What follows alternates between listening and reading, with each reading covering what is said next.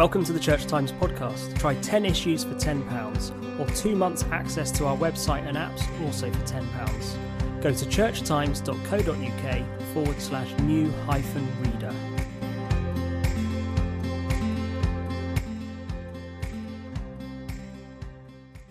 Well, friends, good afternoon. What a joy. Uh, can I uh, introduce my uh, friend and colleague, Colin Heber-Percy, um, whose wonderful book, Tales of a Country Parish, is what we're considering this afternoon. And I'm glad to say we'll hear a little bit from the book. And um, Colin is an Anglican priest, uh, a writer and screenwriter living in uh, God's own Diocese of Salisbury in Wiltshire.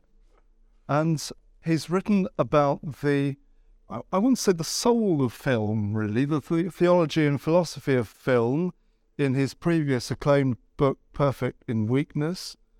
And all of the, the rich hinterland of his uh, professional and personal experience comes into this wonderful book, Tales of a Country Parish. And it's worth saying uh, at the outset, I probably need to declare that we realized that a few months in that we were essentially writing a, a very similar book uh, about the same places in, in the southwest of England. A comment, and I remember a memorable cup of coffee with you when we were halfway through writing, when we realised that and sort of divided up. Shall I write about this standing stone? And you write about. We didn't quite come to blows, but it was close. We, I want that bit. Yeah, yeah. So we were sort of apportioning the landscape that we would, so that we we, we didn't end up writing um, the, the same book. But but Colin, thank you first of all for for Tales. It's wise and winsome, and and lyrical from from the first page with this lovely. There's a lovely image where Colin describes the boiled sweet colours of the stained glass windows uh, in their yellows, reds, and blues. And it was just, you know, that was a couple of lines in, and I thought, okay, this, this is going to be worth reading. And that continues throughout. It would be lovely just to hear a little bit from you about your the impetus for writing tales. What was that? In short, in, in one word, the impetus, I suppose, for putting pen to paper in the first instance was lockdown. Uh, there's no um, beating about the bush, really. I think it was partly that sense of being called to love and care for a community uh, of parishioners and not being able to. The agony of, I can't go around to visit this person in hospital, or I can't call on uh, Mrs. So and so to check she's okay, or whatever it was. You could pick up a phone, but it wasn't the same. Not being able to lead worship struggling to figure out Zoom and so on, all, all those experiences of constriction and constraint, not being able to leave your leave your home, and at the same time, through our television sets and everything else, the sense of the world opening up, the realization that our global economy, uh, the interconnectedness of our supply chains, uh, were all having an impact so the world shrank and expanded at the same time. And somehow that sense of constraint and expansion resulted in, the, without sounding, I don't want to sound sort of pious about it, but the other impetus is the landscape, or rather, God in the landscape. And I am very, Andrew describes Salisbury Diocese as God's own diocese. And he, he it's funny, but it, the landscape of the Wiltshire Downs is magnificent. And I felt so profoundly blessed by the fact that I could walk out of uh, my house to walk in the hills. And it was very early March 2020, uh, and the agony of the experience of lockdown. We forget what that trauma and tension, what Christine said just before this afternoon's talk. Um, we're all still, even if we don't recognize it, exhausted by what happened to us uh, two years ago. Um, and we're still negotiating our way through the psychological and spiritual aftermath of COVID. It was terrifying for a start, but it was also. I had a telephone call from someone at Wiltshire Council, um, March 2020, asking me how much spare capacity I had in the churchyards I look after. Because, uh, the person went on, uh, we may need that space uh, as overspill. Their word. You know, and that was, I can still feel the hairs on my arms and the back of my neck going, you know, overspill. Is that how we're going to, are we going to have to think about our neighbours, our parishioners, the people we love and care for? Are we going to have to think about them as overspill, as just numbers? That, that was terrifying. And, and then the nitty gritty of everyday life tearful parishioners ringing, How can we get a phone charger to Brian in hospital so that I can message him? You know, uh, still, that phone call haunts me still. And the conviction that came from that was, well, uh, you know, I'm used to writing. I've always, uh, you know, my, my before before being ordained, uh, I wrote screenplays for television and film and, and various things like that. And so I wasn't frightened of the blank page. And there, there was a moment, and I don't want to be pious, but there was a moment of conviction, whatever you want to call it, where, you know, what, you, what, what, what, you do, what are you doing, Colin? Get on with it. Uh, because you can communicate. So I started sending out that. That's the genesis of the book. Was was was an, a daily email of reflection and prayer to comfort, to console, uh, to lift people's spirits, uh, to challenge a little bit, but to, but above all, perhaps just to stay in touch. And I wasn't writing for. Uh, it was certainly in the early days. I wasn't writing for an editor. I wasn't writing for an audience. I wasn't writing for publication. I was writing for for, for my friends, and the people I love. And I was writing from my heart. We all did that, didn't we? We all felt suddenly deeply connected to the verities, the the profundities, the what, what anchors me, what holds me, what's the most important thing. Uh, and so it all spilled out. I basically just spilled my guts uh, to the parishioners and told stories about my my wife who had COVID, my kids who were struggling with with school online, those sorts of things. That was the genesis of the book. Which is, and that's lovely. That the sort of journalistic, but also deeply pastoral yeah. tone of this, where, uh, as one might do in a in a sermon, you're sort of sharing your, your life. This happened to me. Yeah. And it does feel a, a deeply pastoral, properly pastoral in every sense of caring for, connected to the land, uh, rooted in people's lives. Absolutely. Connected yeah. to the land and connected to people's lives. But in what way? How do we. Um, I'm, I'm conscious that the heading for this festival is mapping the landscape, mm. and the landscape became profoundly important to me, and it came through in the writing that I was sharing. But it was also how do we how do we measure this experience? It's immeasurable in a way, and so can I? Shall I read a little bit? Shall I read a little bit about? And, and I hope this gives a flavour of, um, you know, in, in, in a way, the landscape became a starting point. The experience of walking in the landscape that Brian and I were talking earlier about the physical experience of being present to God's creation around us, the physical process of walking, and sh- and wanting to share something of the experience um, with the people that I was writing for. So this is about Andrew will know this place well. We've walked it together many times. Golden Ball Hill uh, overlooks the Vale of Pewsey, where I live and work.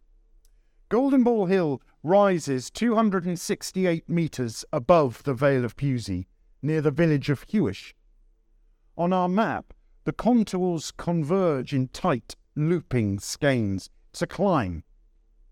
But the view from the top, even in the rain, with clouds blowing in low and busy, is wonderful.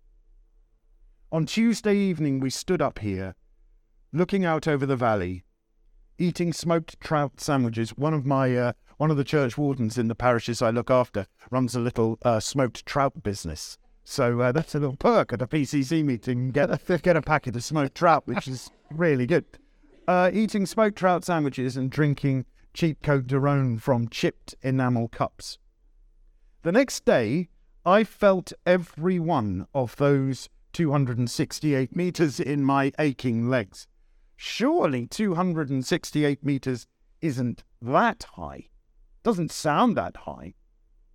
But then, how high is 268 metres exactly? Well, If 268 meters were a queue outside a supermarket, it would be 134 people long, assuming they were all socially distancing. But that doesn't really help. How about if I say the height of Golden Ball Hill? You see how, how our minds used to work during lockdown, mine did anyway, during lockdown, sort of riffing on what what's distance, where am I in this context?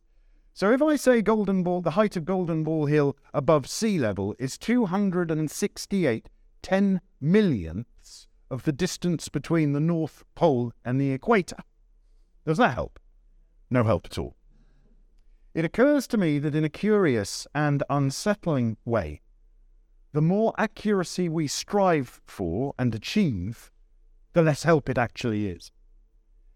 The current universal definition of a meter is, I'm quoting, is defined by taking the fixed numerical value of the speed of light in a vacuum, c, to be 299,792,458 when expressed in the unit m, uh, s to the power of minus 1 where the second is defined in terms of the cesium frequency delta V CS. I don't know what that means.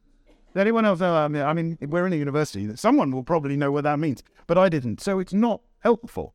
But that is the definition, the current scientific definition of a meter. What makes a meter a meter?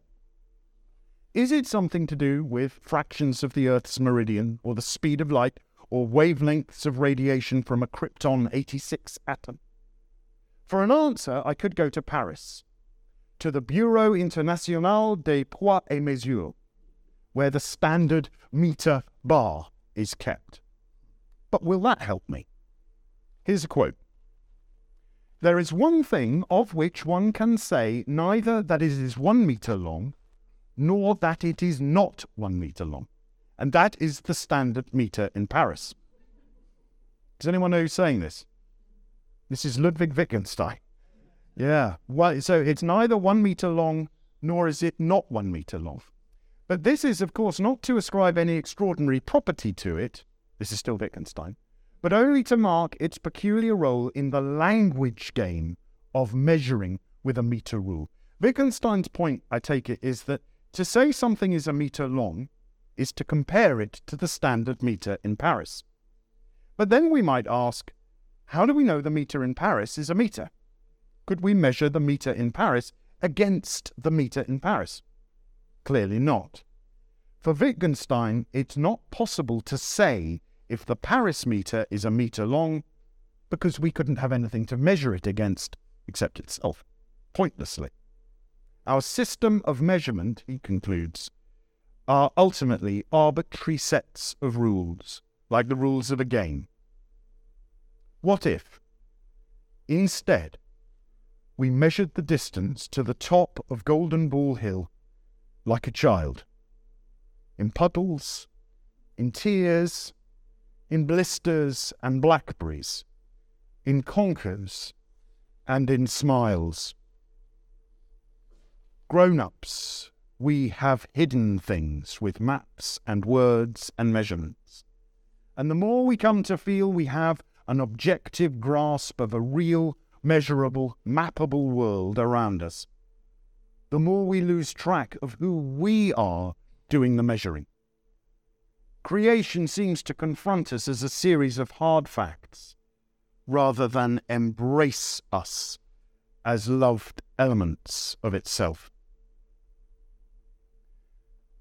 That one didn't that one didn't end up in Tales of a Country Parish. Maybe maybe it was too it was, it was too it was too too complicated maybe um too difficult but what i was trying to express in that in that passage i think was that sense of lose, losing our way in the world losing our grasp of the world through contraction. We had a prime minister who told us we couldn't leave our homes. That was remember how extraordinary that was.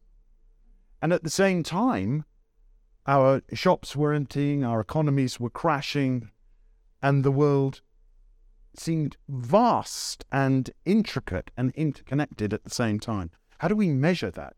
So there was all th- those were the sorts of things churning around in my mind uh, that resulted in in the reflections that I was sending out to my poor parishioners, inflicting on them. Thank you so much. It, it kind of the, the pandemic sort of both dislocated us Mm. and relocated us, didn't it? We all had to to relate.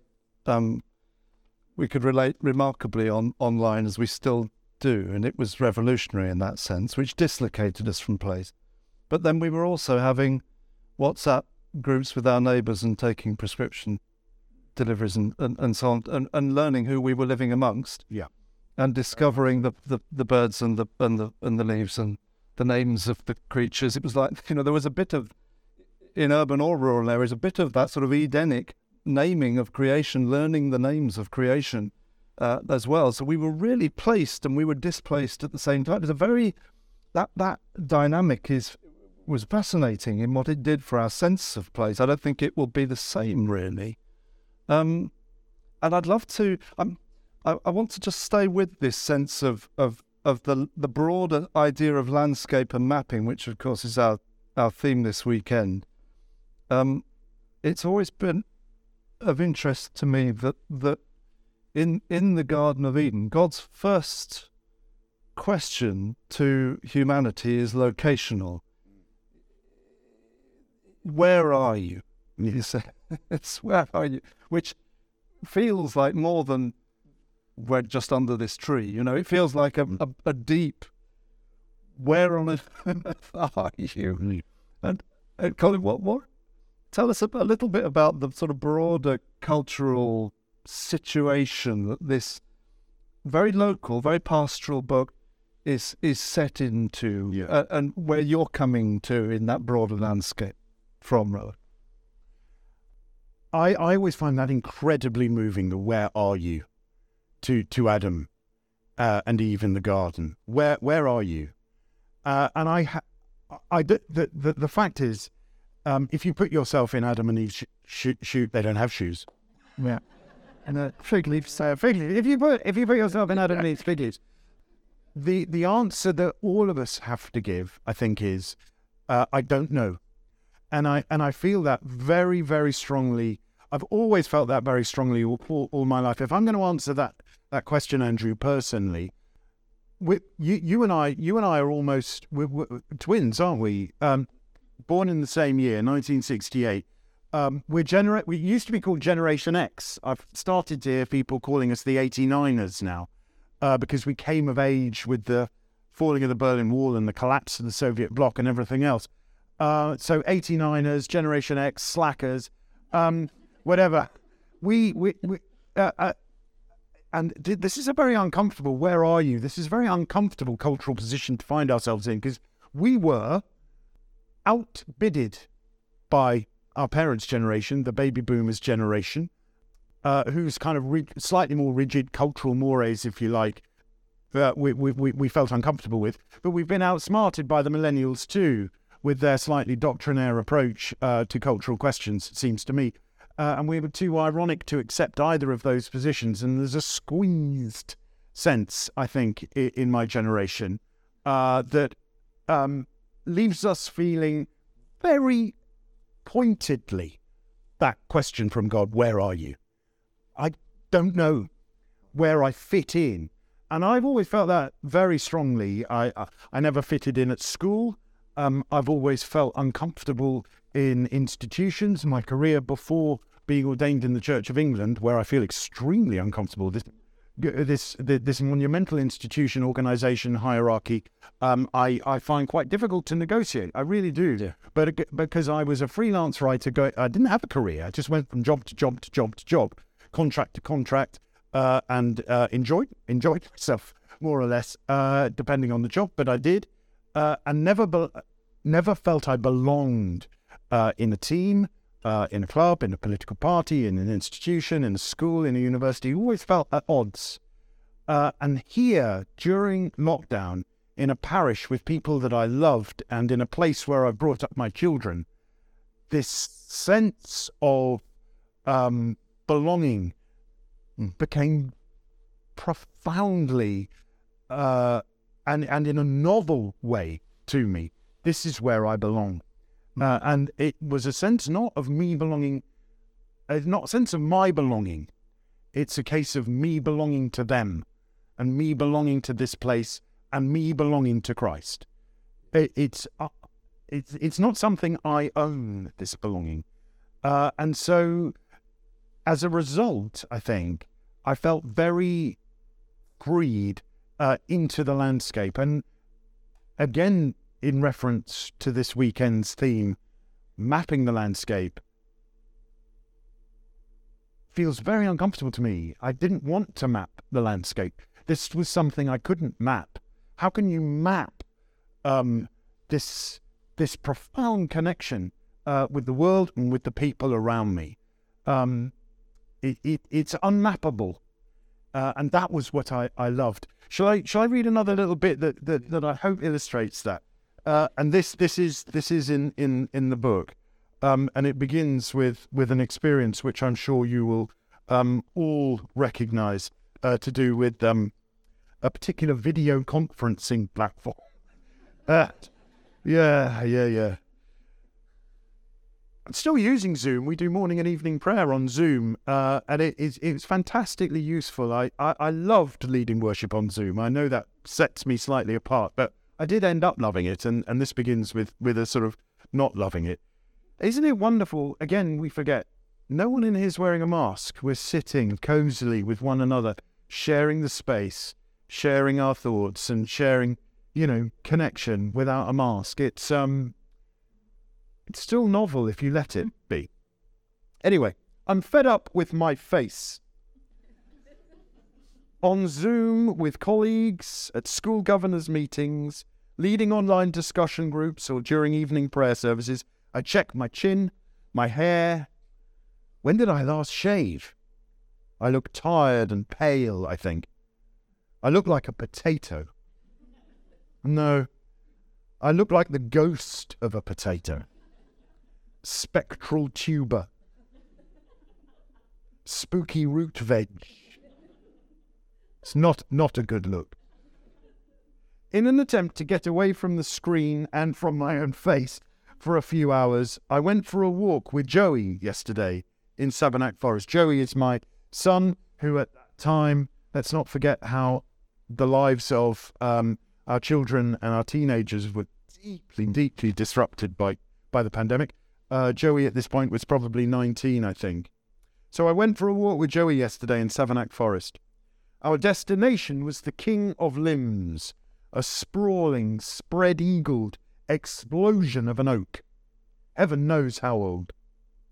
There's an excellent locally produced map of Savernake Forest, mapping the landscape. Our copy is sellotaped and folded into near illegibility. But that's immaterial. I've left it behind on the dresser at home by mistake, and now I have only my vague memories of how to get to the tree, and a hopeless sense of direction to guide me. After an hour or so of walking, we're not lost exactly, but I'm not a 100% sure where we are. I remember as a child being lost with my parents in the Grand Bazaar in Istanbul. Every corner looked the same, crowds pressing in from all angles. Gewgaws and rugs and garish fabrics, stacks of ceramic tiles and fast food stalls, and then off the beaten track, but still in the market, bicycle repair workshops, the racket of a clandestine commodity exchange down some back alley, games of chess, and the sweet smell of apple flavoured tobacco from hookah pipes, whole streets of spices. The deeper we went, the more lost we became, until my father pointed to a window high up in the domed roof space. The sun slid in on a slant, dusty and dim, but from the angle of the sun and a glance at his watch, he was able to work out which direction was north. I still don't know how he did it, but he led us out of that bazaar in minutes, just in time to catch our ferry. That's a dad. What isn't dad is Sorry, I forgot the map and I've no idea where we are. But then Joey says, Hang on, let's take this path because, yes, here it is. And there suddenly is the King of Limbs, a crashed and woody Sputnik, a huge spider that's given up the ghost.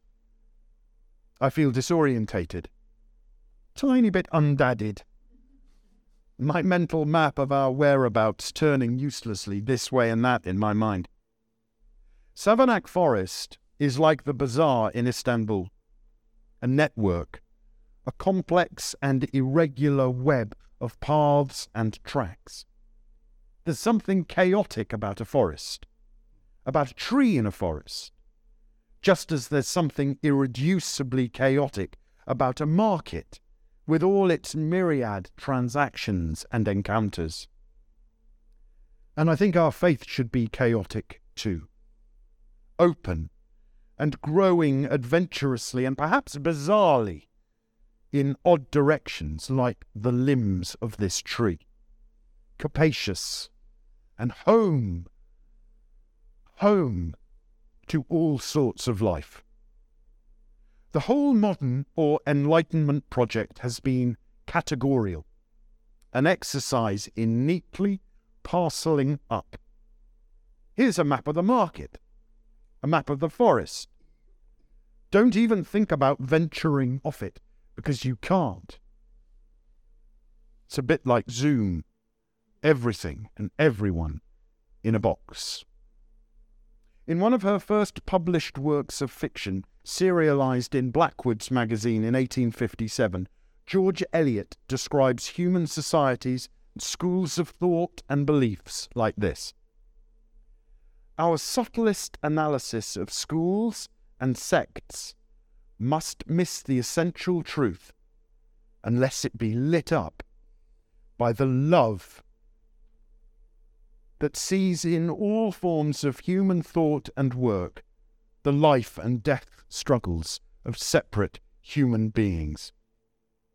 What Eliot recognizes, it seems to me, is the protean, personal, shifting, maze like nature of human relationships at the heart of our organizations. If our faith is neat, all rules and rituals mappable, then it's no faith at all.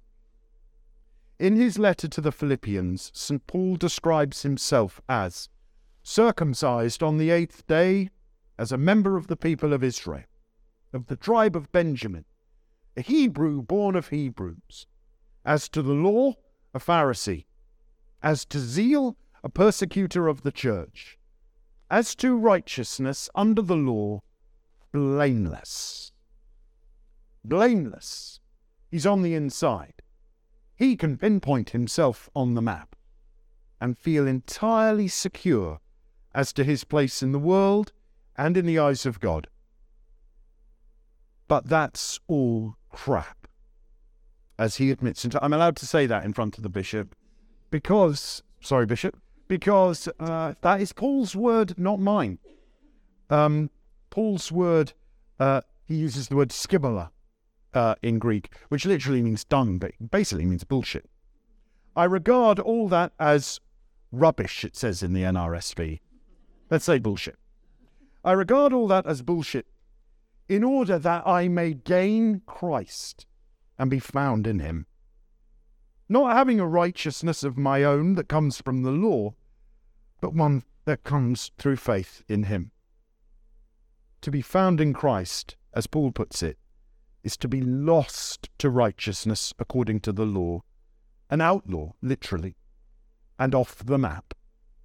It is instead to be lit up by the love that sees and knows the death, life and death struggles of all human beings.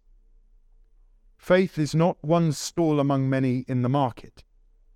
It can't be reached by following a map. It breaks in through a high window from the outside. It's a sudden turn down a different path. Thank you. Well, too strong.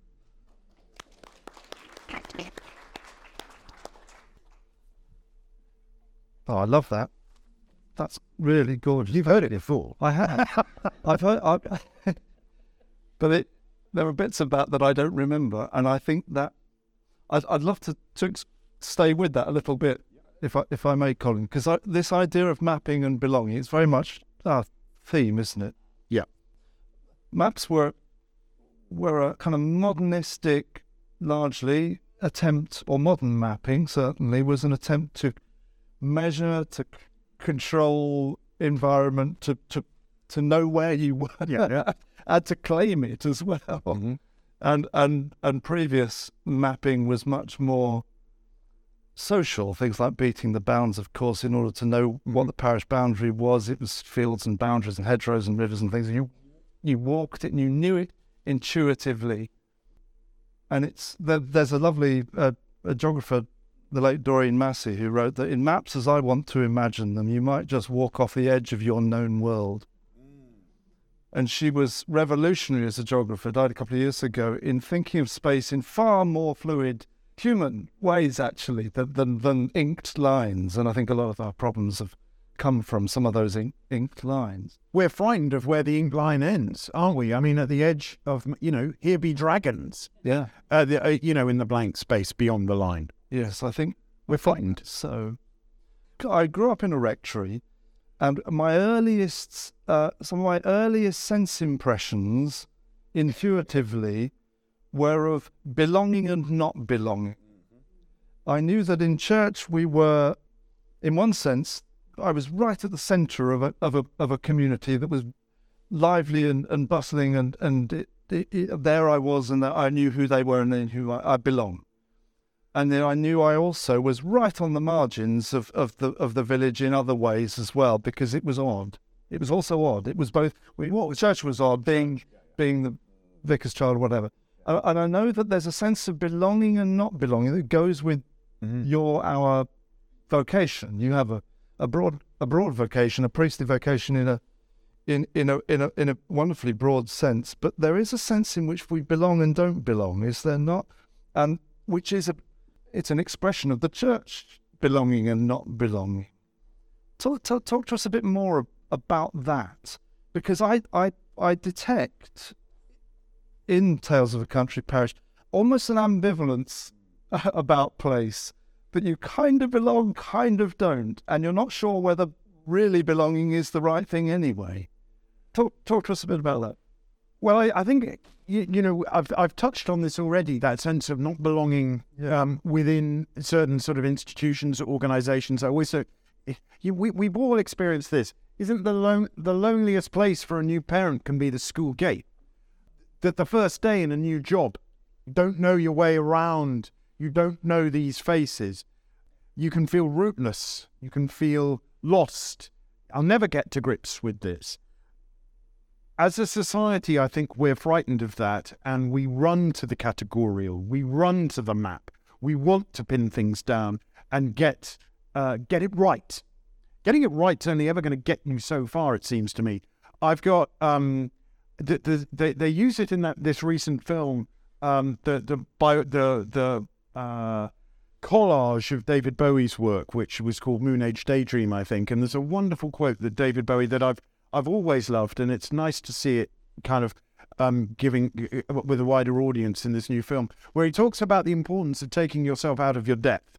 And he says, just when you can't quite feel your toes touching the bottom, that's when you're in a place where you might be able to do something exciting. That sense of being, not that I don't fit in, that I am uprooted and that I don't belong, does have very important, that I'm off the map. There might be dragons, but there might be something blessed here too. And and and I think we we as a society can overstress uh, the desire to belong. Um, and I and I, I, I have written quite recently about belonging that I'll, I'll read a passage that expresses that ambivalence. I, Hmm. Tales of a Country Parish and the pandemic, the experience of pandemic uh, with a group of people that I love, deepened a sense of belonging, but at the same time churned up that sense of where precisely am I in all of this. Uh, so this is, this is a slightly more recent piece that isn't in Tales of a Country Parish, but uh, I hope might be in a successor uh, to Tales of a Country Parish that um, that will pick away at this a lot more. So th- th- this is really comes out of remembrance. Last Sunday, at the War Memorial in Shalbourne, my son Joseph laid a wreath to remember the fallen from the parish of Tidcombe and Fosbury. At 22, he is already, I imagine, older than many of those whose names were read out during the remembrance service. Some of those names crop up several times. From Tidcombe alone, the name Humphreys is read out three times. In the repetition is a weight of loss almost unbearable. After the service at St. Michael and All Angels, Joseph chose to walk home via the plough for a pint with some friends. In the warm autumn sunshine, his walk took him up hills, through fields, and over the downs, a route intimately familiar, I'm sure, to the young men whose names we'd just heard, and who gave their lives for this country in two world wars during the 20th century. They belonged here, just as Joseph belongs here. But Joseph's walk also took him across a parish boundary. The names of the fallen are listed under the parishes where they lived, where they belonged. In death, as in life, they are men of this parish.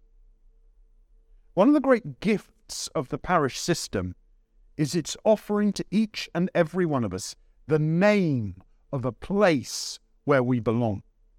Everywhere is somewhere with a name. The erosion of our sense of belonging can be charted partly through the abandonment of names. Until quite recently, I had a friend who would answer the phone by saying, Oxenwood 237. Now, Oxenwood is replaced by an area code, a string of numbers. A couple of years ago, an advertising hoarding for some new housing in one of the parishes I look after bore the slogan SN8. The postcode says it all. SN is Swindon. Yeah, yeah. what can a postcode actually say? now, you might belong in a particular area, but you belong to a parish. The difference is subtle but crucial.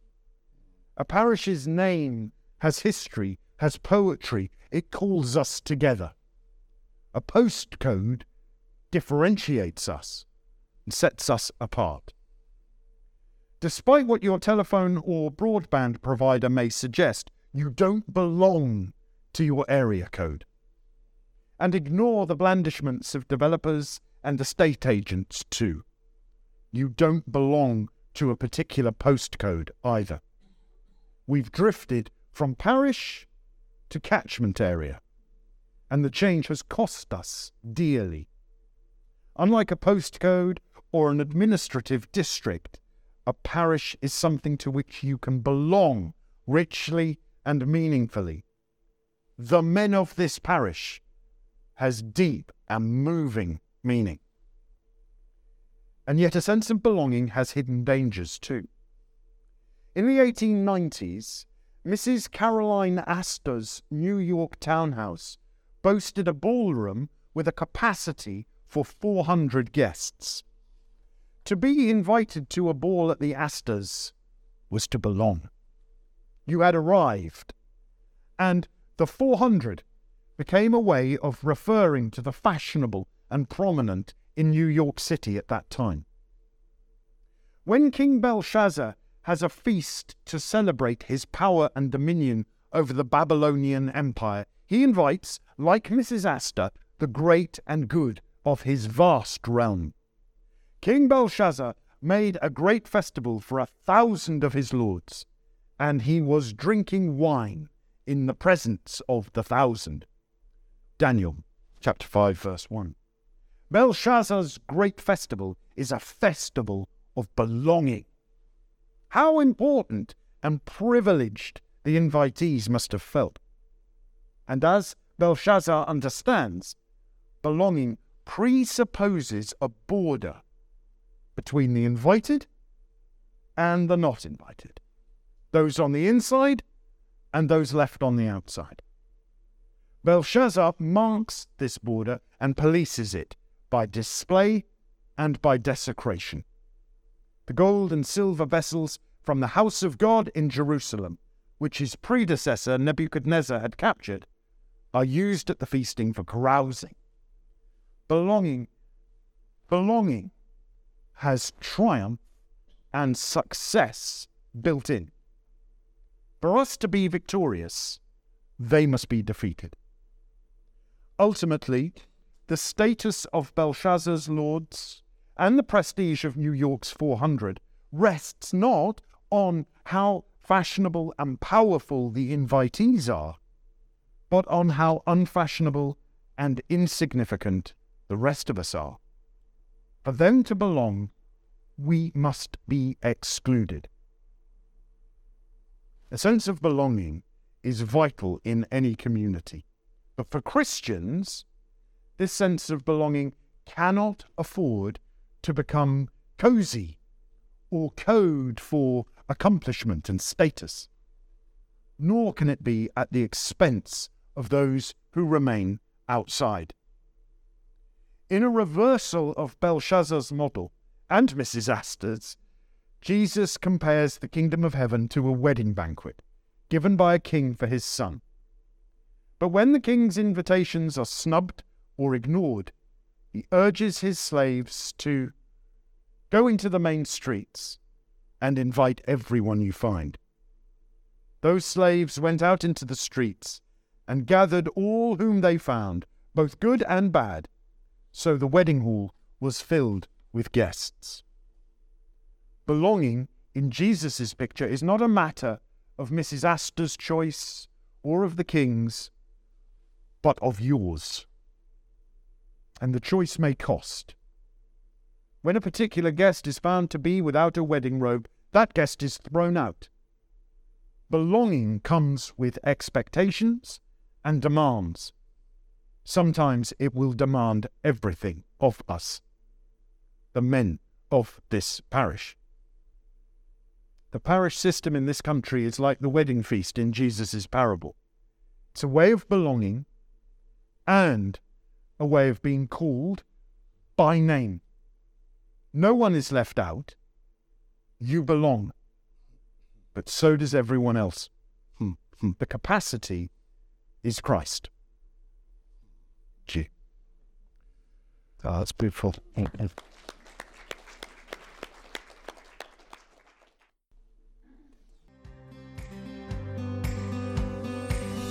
Listening to this week's episode of the Church Times podcast. You can find more news, analysis, comment, and book reviews on our website, churchtimes.co.uk. If you are not yet a subscriber to the Church Times, you can try your first 10 issues for just £10. You'll get the paper delivered to your door every Friday, plus full access to our website and digital archive. Go to churchtimes.co.uk forward slash subscribe to find out more.